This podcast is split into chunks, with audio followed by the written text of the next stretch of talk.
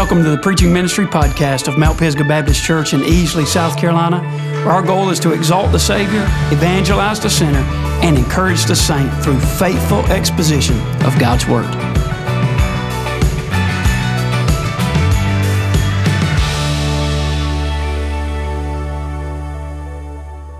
Well, amen. Got your Bibles, find the book of Psalm. Psalms chapter 100. Psalms chapter 100 tonight, there are a thousand and one things running through my mind. There's a million things that I want to say to you, but I, I want to get straight to the text tonight because I want the text to be what speaks to us tonight. And in Psalm chapter 100, there's only five short verses. And I want to preach tonight on this subject, and I think we could all agree for the Lord is good for the Lord is good. The psalmist goes through a gambit of emotions as he writes the Psalms. You can read Psalms that are very joyful. You'll read Psalms of repentance. You'll read Psalms that are great and wonderful and cheerful. You can read Psalms that the psalmist is delighted but there are also Psalms where the psalmist that is writing is discouraged or worried, fearful, even lonely at times. We read a psalm of David that is a psalm that he is consumed with regret.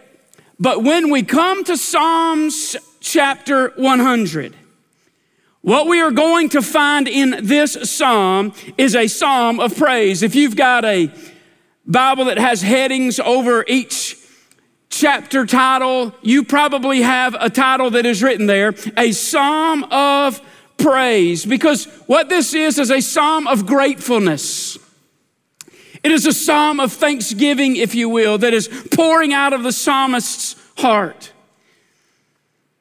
And without a doubt, even as a local body of believers, we should be people that can identify with and participate in this psalm of praise because the truth is we have so much to be thankful for. We have so much to praise Him for. As a local assembly, we have seen God do incredible things in the last six days.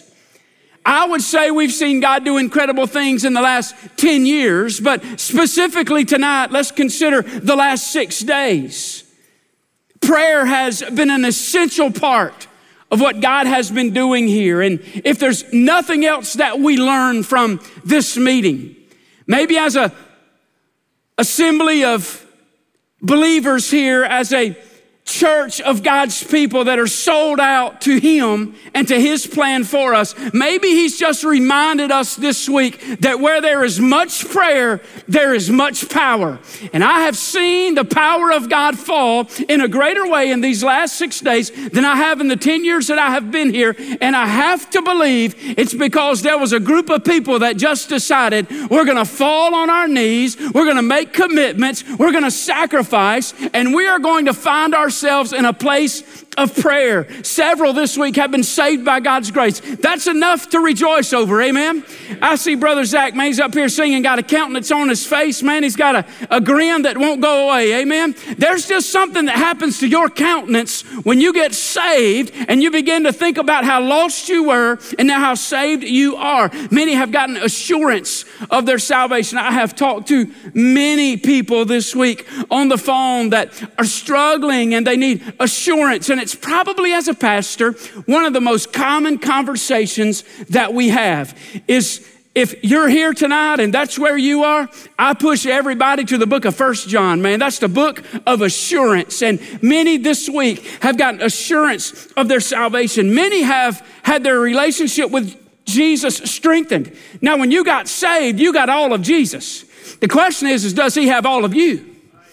And so, what is happening this week is Jesus is getting access to some places in your life that you had denied him access to before, and you are beginning to walk in that sanctified life. Many have been encouraged. Many have had opportunities to have gospel conversations this week that you haven't had to had, had haven't had the chance to have in days gone by. And Sunday morning, we talked about the fire from heaven falling. And Brother Mike said, if the fire from heaven falls, you won't have to ask, did it fall?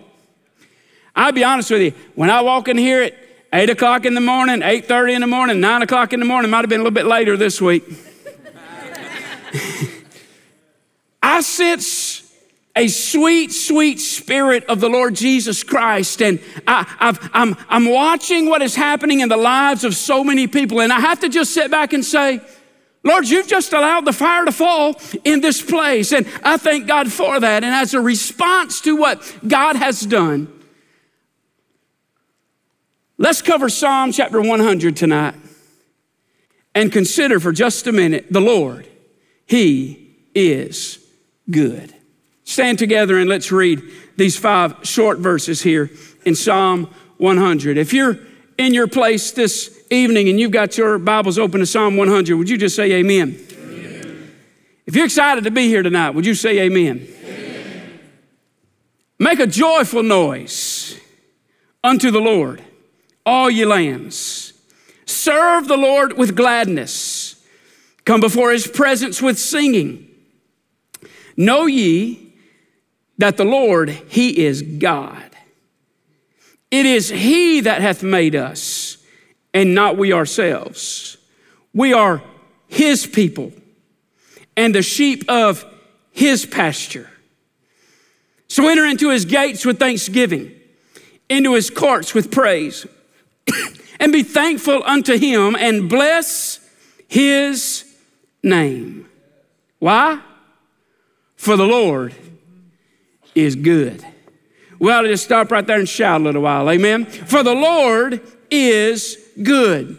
His mercy is everlasting, and his truth endureth to all generations. Heavenly Father, as we walk through this text tonight, I pray, God, you would cause us to have a heart of gratefulness, of gratitude to be people of thanksgiving, Lord, for what you are doing and what you are going to do in this place. And now, Lord, I pray you would speak to the hearts of your people through your word. Lord, I pray for that touch that turns a mere mortal man into a messenger of the Almighty. Lord, speak to us tonight through the preaching of your word. In Jesus' name, amen. You may be seated.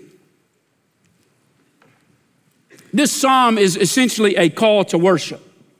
As the worshipers would approach the temple with their sacrifices, they would have heard this psalm of praise ringing in their ears. This is both a prophetic psalm, but it also is a psalm that provides us with some principles for praise.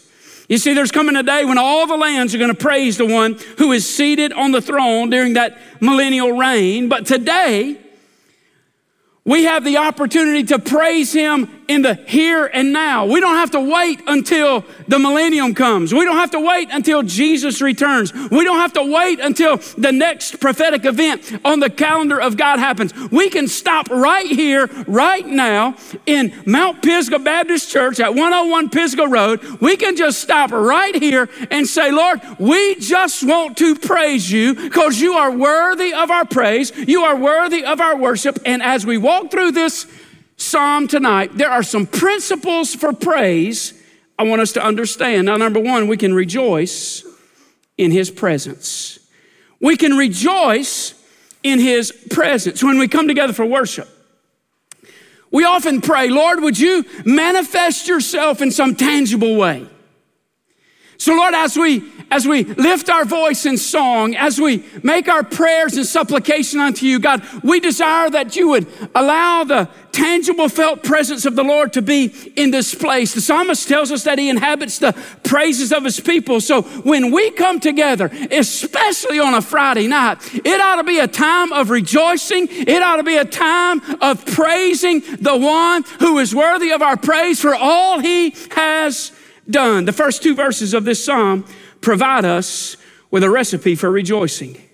Now let's take the ingredients of this and put it inside a bowl, and let's begin to rejoice as we consider this recipe for rejoicing. Number one, If we're going to rejoice in the Lord, I believe the scripture tells us that we should shout to the Lord. Shout to the Lord. The, the first four words of this psalm says, make a what? A joyful what? Noise. Many translators have translated this word just shout. Amen. We're told 18 times in scriptures to shout for joy unto the Lord. What this speaks of is a subject shouting when he comes into the presence of his king. So when the king would enter in, and you were a subject to the king, when he entered in, you had just began to shout because you had your place of victory and that was your king, not because of anything you had done, but because of everything the king had accomplished. And so, because the king had accomplished so much, when you got into his presence in that day, you might just as a subject to the king acknowledge who he is, acknowledge what he has done by just simply making a shout unto the king. I want you to know my king didn't give me any military victory, but my king has given me victory. Amen. I've experienced victory over sin, self, and Satan. And I'm walking in victory tonight. I'm more than a conqueror in Jesus Christ. I'm not on my way to hell. I'm on my way to heaven as a victor. Amen. And so when I get into the presence of the king, because he's the one that gave me that victory, he's the one that paid the price that I might go free. Every now and then when I get in the presence of the king, it ought to just make me want to shout a little bit. It ought to just make me want to say, Glory, hallelujah to the King of Kings and the Lord of Lords, because I'm a subject to him and he's the reason for my victory. You say, Pastor, I don't know about this shouting stuff. Joshua chapter 6 and verse 20. I, I didn't give it to the guys, but just listen to this. So the people shouted when the priest blew with the trumpets, and it came to pass when the people heard the sound of the trumpet, and the people that shouted with a great shout, the walls fell down flat. You know the story. The children of God had crossed over the Red Sea. They are entering into Canaan land after crossing over the Jordan River as well. And they have entered into this first battle that they're going to fight. They're to take over this place called Jericho. And God said, You march around it. You march around it. And on the seventh day, you march around it seven more times. And after you've marched around it seven times, just give a shout. Amen. And they marched around seven times and they shouted. And who gave them the victory? The King of Kings did. Amen. It was the King that gave them the victory. And they shouted. Ezra, you remember this? Ezra chapter 3 says, All the people shouted with a great shout, and they praised the Lord because the foundation of the house of the Lord was laid. 70 years in exile there in Babylon. 70 years they have been oppressed and depressed. And King Cyrus signs a decree. They go back, they get the foundation settled, and they get some, some, some work going in the right direction. Now they just stop for a little while. The foundation, listen, the thing ain't finished. They just got the foundation laid. You know what they did for just a little while? They just shouted for a little while, amen. They saw there was progress happening. They saw God was doing something. Now we know they messed up and they didn't do anything else for about 16 years. But thank God they shouted for a little while, amen. And then in Revelation chapter 5, I love this text. John says, Beheld, I heard the voice of many angels round about the throne and the beasts and the elders, and the number of them was about 10,000 times 10,000 and thousands of thousands. And they were saying with a loud voice, Worthy is the Lamb that was slain to receive power and riches and wisdom and strength and honor and glory and blessing.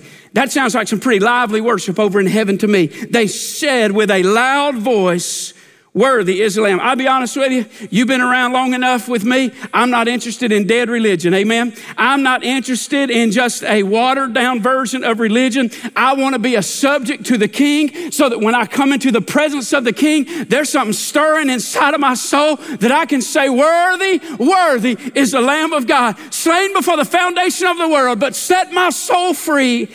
Spurgeon said this Our happy God should be worshiped by some happy people. Our happy God should be worshiped by some ha- happy people. Now, I'm very aware that when we talk about shouting, especially in the Baptist church, we can get a little nervous.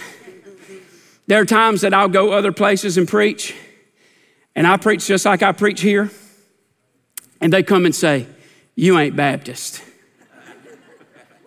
And I say, Oh, what's that supposed to mean? Because a Baptist ain't supposed to be happy, right? We're supposed to be in committee meetings mad about something. That's what we're supposed to be doing. We ought to be the happiest people on earth. It's football Friday night. Tomorrow is going to be college football Saturday. Sunday is going to be NFL Sunday. And you know what those people are going to do? They're going to paint half their face one color and half of it another color, and they're going to stand up and they're going to shout and they're going to shout and they're going to shout, and nobody in the entire stadium is going to think they're crazy. Because you'll shout about those things that are real to you. Some of you giving the golf clap right now. I'm gonna get you, I'm gonna get you in a full blown one in a minute.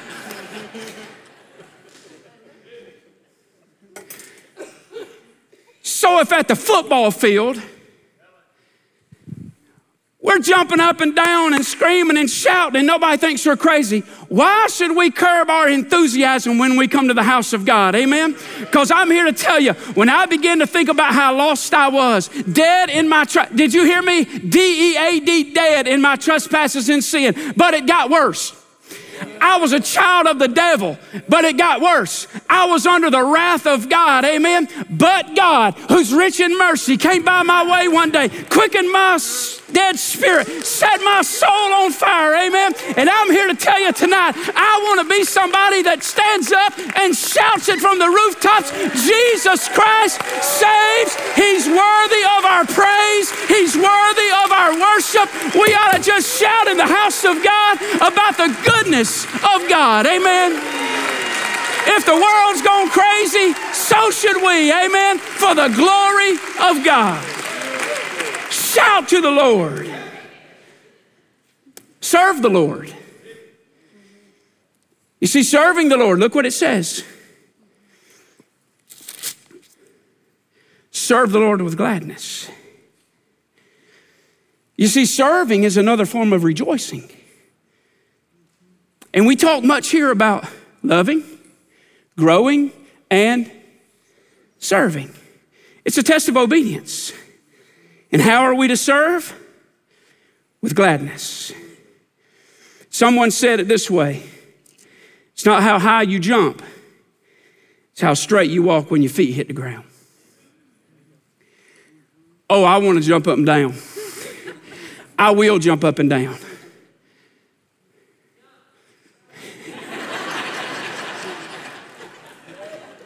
I'm a little tired right now. I'm a little winded.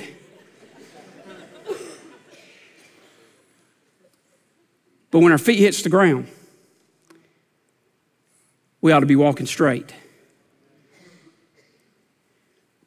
Because we can't shout a while about our salvation and then walk in sinfulness. Because if the fire falls, there's transformation. Sincere rejoicing will always result in sacrificial service. Sincere rejoicing will always result in sacrificial service. Give me just a minute here, but without a doubt, in the last six days, we have seen a plethora of people that have been sacrificial in their service to this local fellowship. There's some folks that have been back there on that nursery hallway almost every night. There's folks that have been back there one night, two nights. And I want to say to all of you, and some of you may be watching online right now and you served one night during this week, I want to say to you, thank you. You go ahead.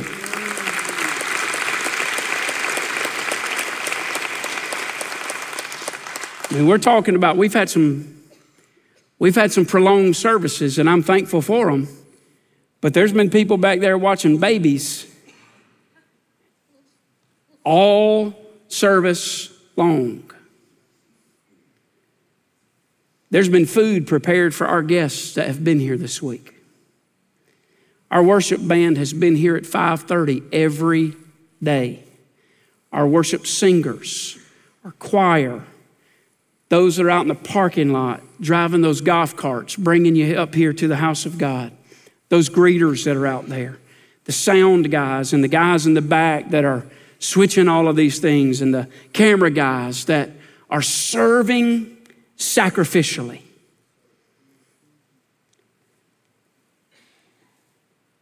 Because saved people rejoice. And one of the ways we can rejoice is through shouting and through serving. So let me say thank you to every person that sacrificed this week and not only served somewhere, but were seated inside of this worship center. You made a large commitment every night this week to be in the house of God. And that is a wonderful testimony. We rejoice in His presence. We shout to the Lord, we serve the Lord, but then we sing unto the Lord. Some of us. I asked that quartet a while ago to when we're sitting down here. I said, uh, Y'all want me to sing with you tonight? they said, uh, No, we do not. but the scripture says, Come before his presence with singing. That word presence could be translated face. Think about this with me now. Come before the face of God with singing. John Phillips says the essence of all true worship is to come into the presence of the Lord and to appear before his face in adoration. You see, in the Old Testament, one could only do this from a distance. Yeah, there was access to God, but it was limited. In the temple, there were a number of barriers between the sinner and a holy God. There was a gate to the tabernacle leading to the outer court, and the worshiper was confronted with an altar and a laver that would that, that spoke of the continual cleansing that needed to happen. And unless you were a priest, that was as far as you went. You had to remain in the outer court.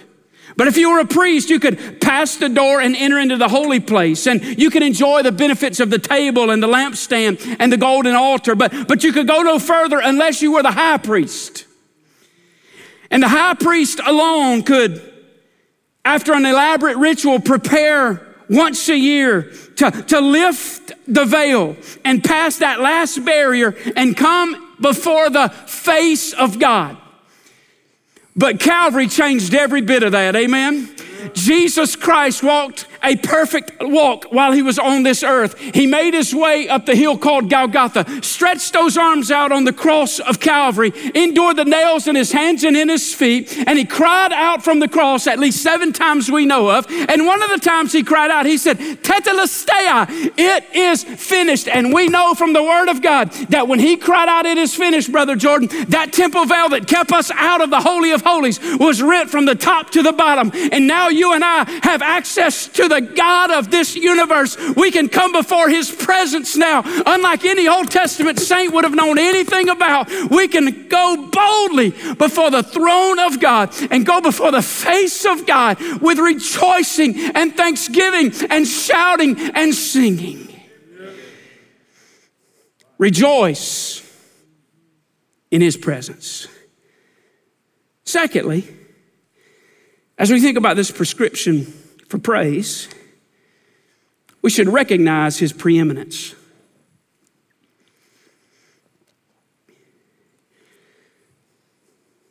Notice what the word says. Verse 3 Know ye that the Lord, He is God.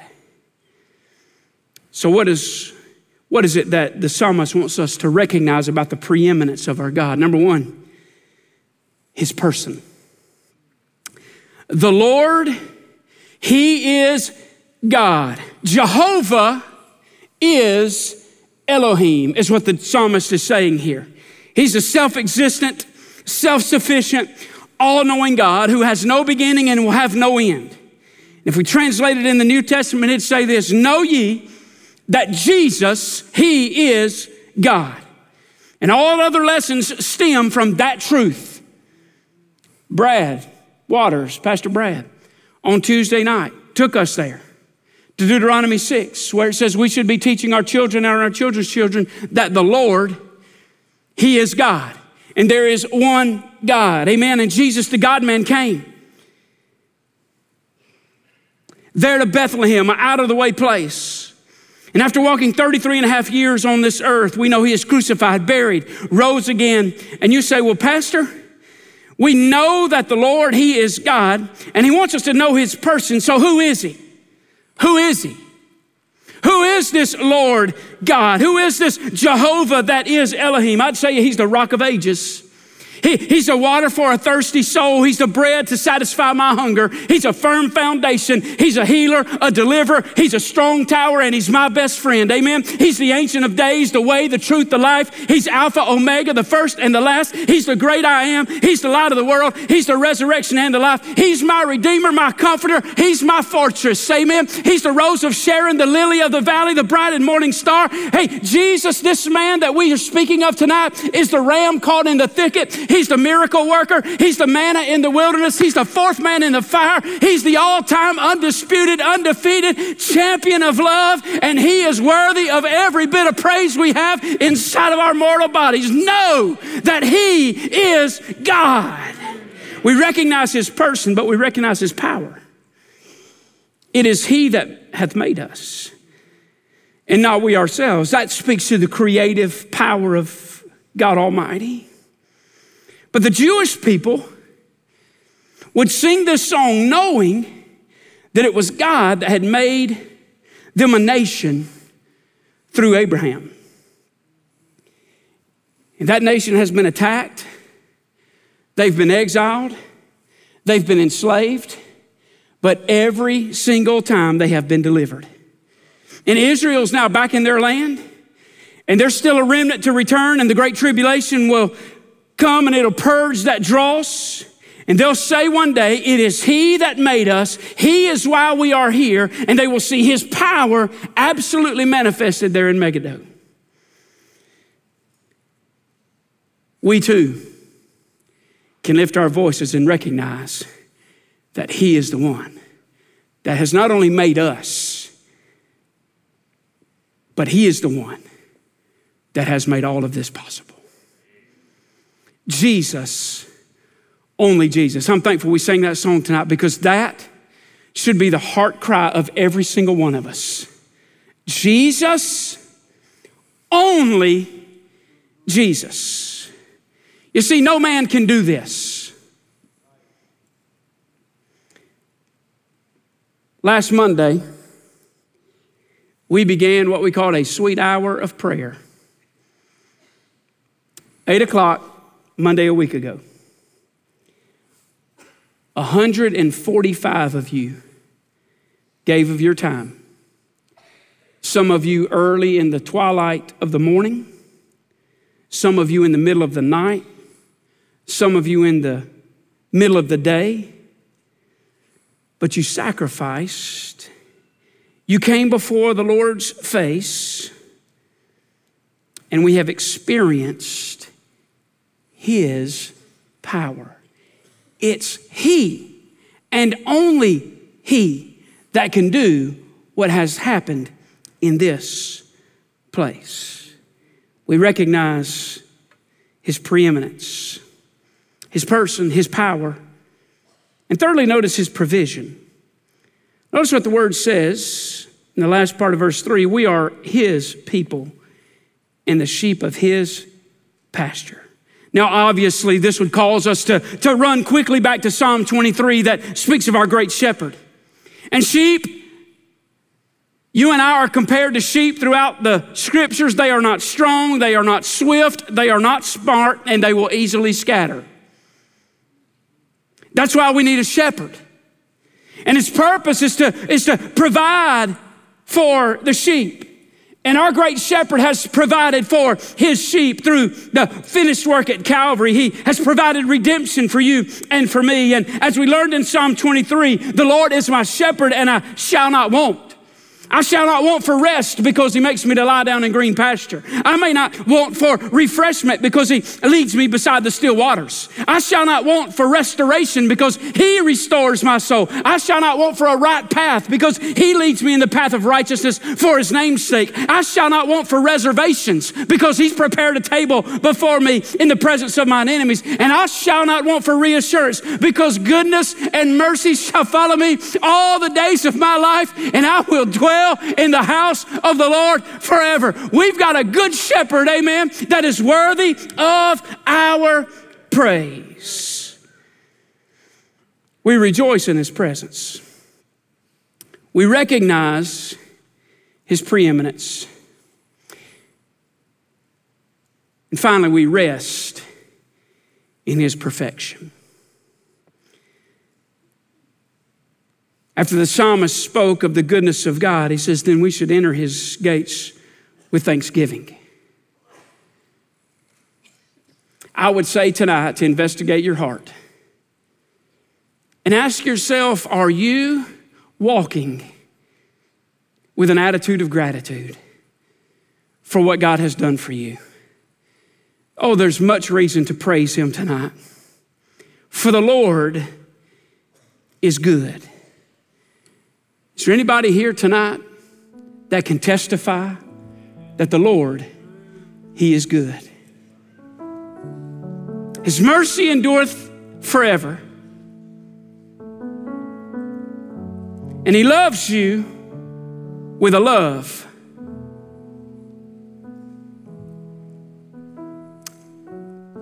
that is uncomparable. There was a pastor, African American pastor, named Dr. E.V. Hill. Some of you probably heard of Dr. E.V. Hill. He pastored Mount Zion Missionary Baptist Church in Los Angeles, California. He became the pastor there in 1961. You can imagine all of the civil rights chaos that was happening in that time. Dr. E.V. Hill was a man of principle a man of conviction. And he thought the best way to begin to resolve the racial inequalities that were existing in our nation was to sit down and to have a conversation with somebody that didn't look like him. So Dr. E.V. Hill began to meet with some Caucasian pastors. And there was a group of people that hated E.V. Hill because of this. He began to receive death threats because of his conversations with other pastors that didn't look like him. He and his wife were lying in bed one night, and it had been rumored all around the city that Dr. E.V. Hill would be murdered because of his activity. Several, had, several African American pastors had already been killed. And they said E.V. Hill would be next. And he's lying in the bed one night with his wife, and the phone rings. And his wife hears him on the phone. And he hangs the phone up, and she says, Who was that? And he says, Baby, don't worry about it. Everything's okay as only a wife could do, Brother Jordan. She said, No, tell me who that was. Tell me what's going on. Dr. E.V. Hill didn't want his wife alarmed. The call had come that he was next and that they would take his life the next day. Somehow, they went to sleep that night. Dr. E.V. Hill woke up early the next morning his wife was gone. She wasn't in the bed. He got up, began to look through the house for her, couldn't find her. He made his way down the hallway into their living room that had a big window in front of it. And as he walked up into the living room, he looked out that window and he saw his wife pulling into their driveway in his car.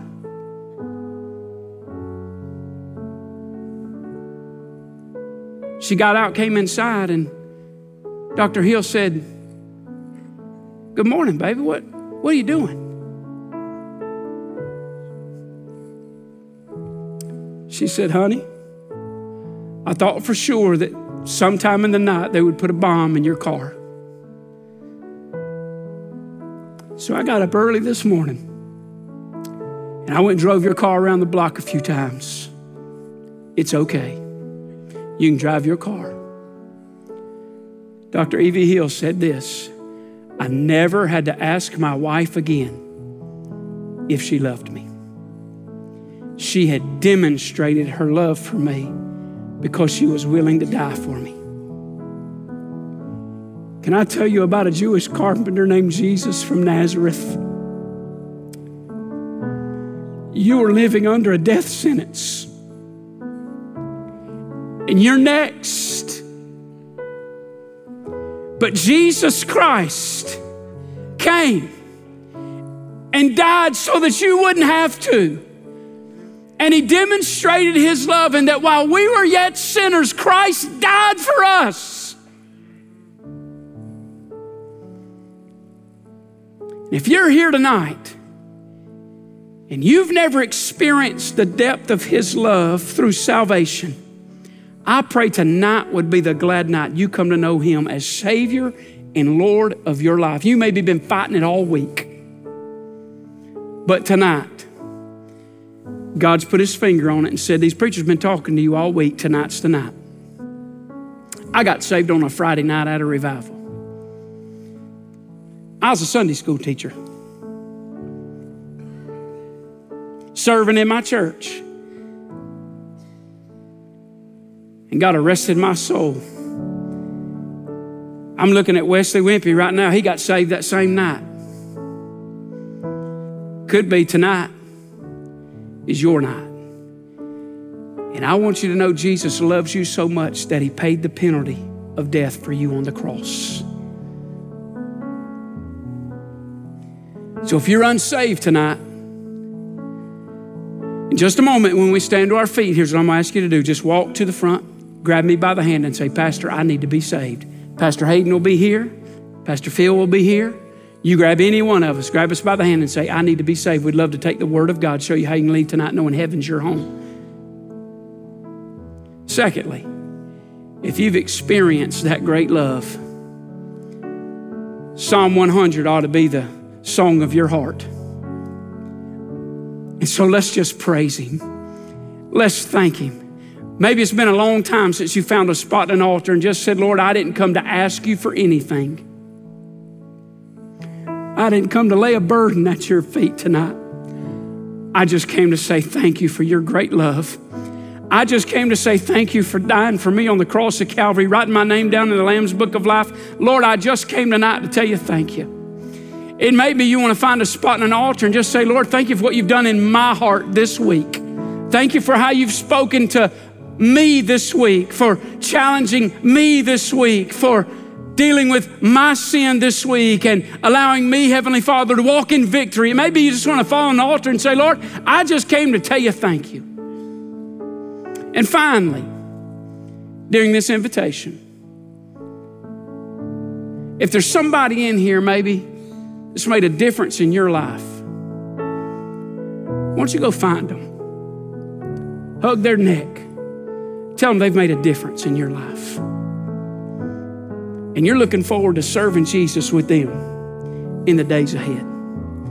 Whatsoever He says unto you, do it. As we stand to our feet, Heavenly Father, thank you for your presence in this place. Lord, I pray that we would find ourselves in a position of praise tonight with an attitude of gratitude. Lord, that we'd just find a spot and say, Thank you for your goodness. Thank you for the salvation that you gave. Lord, thank you for redemption power. Lord, I pray we'd come into your presence with thanksgiving. Lord, do what only you can do in this place in the hearts of your people. In Jesus' name.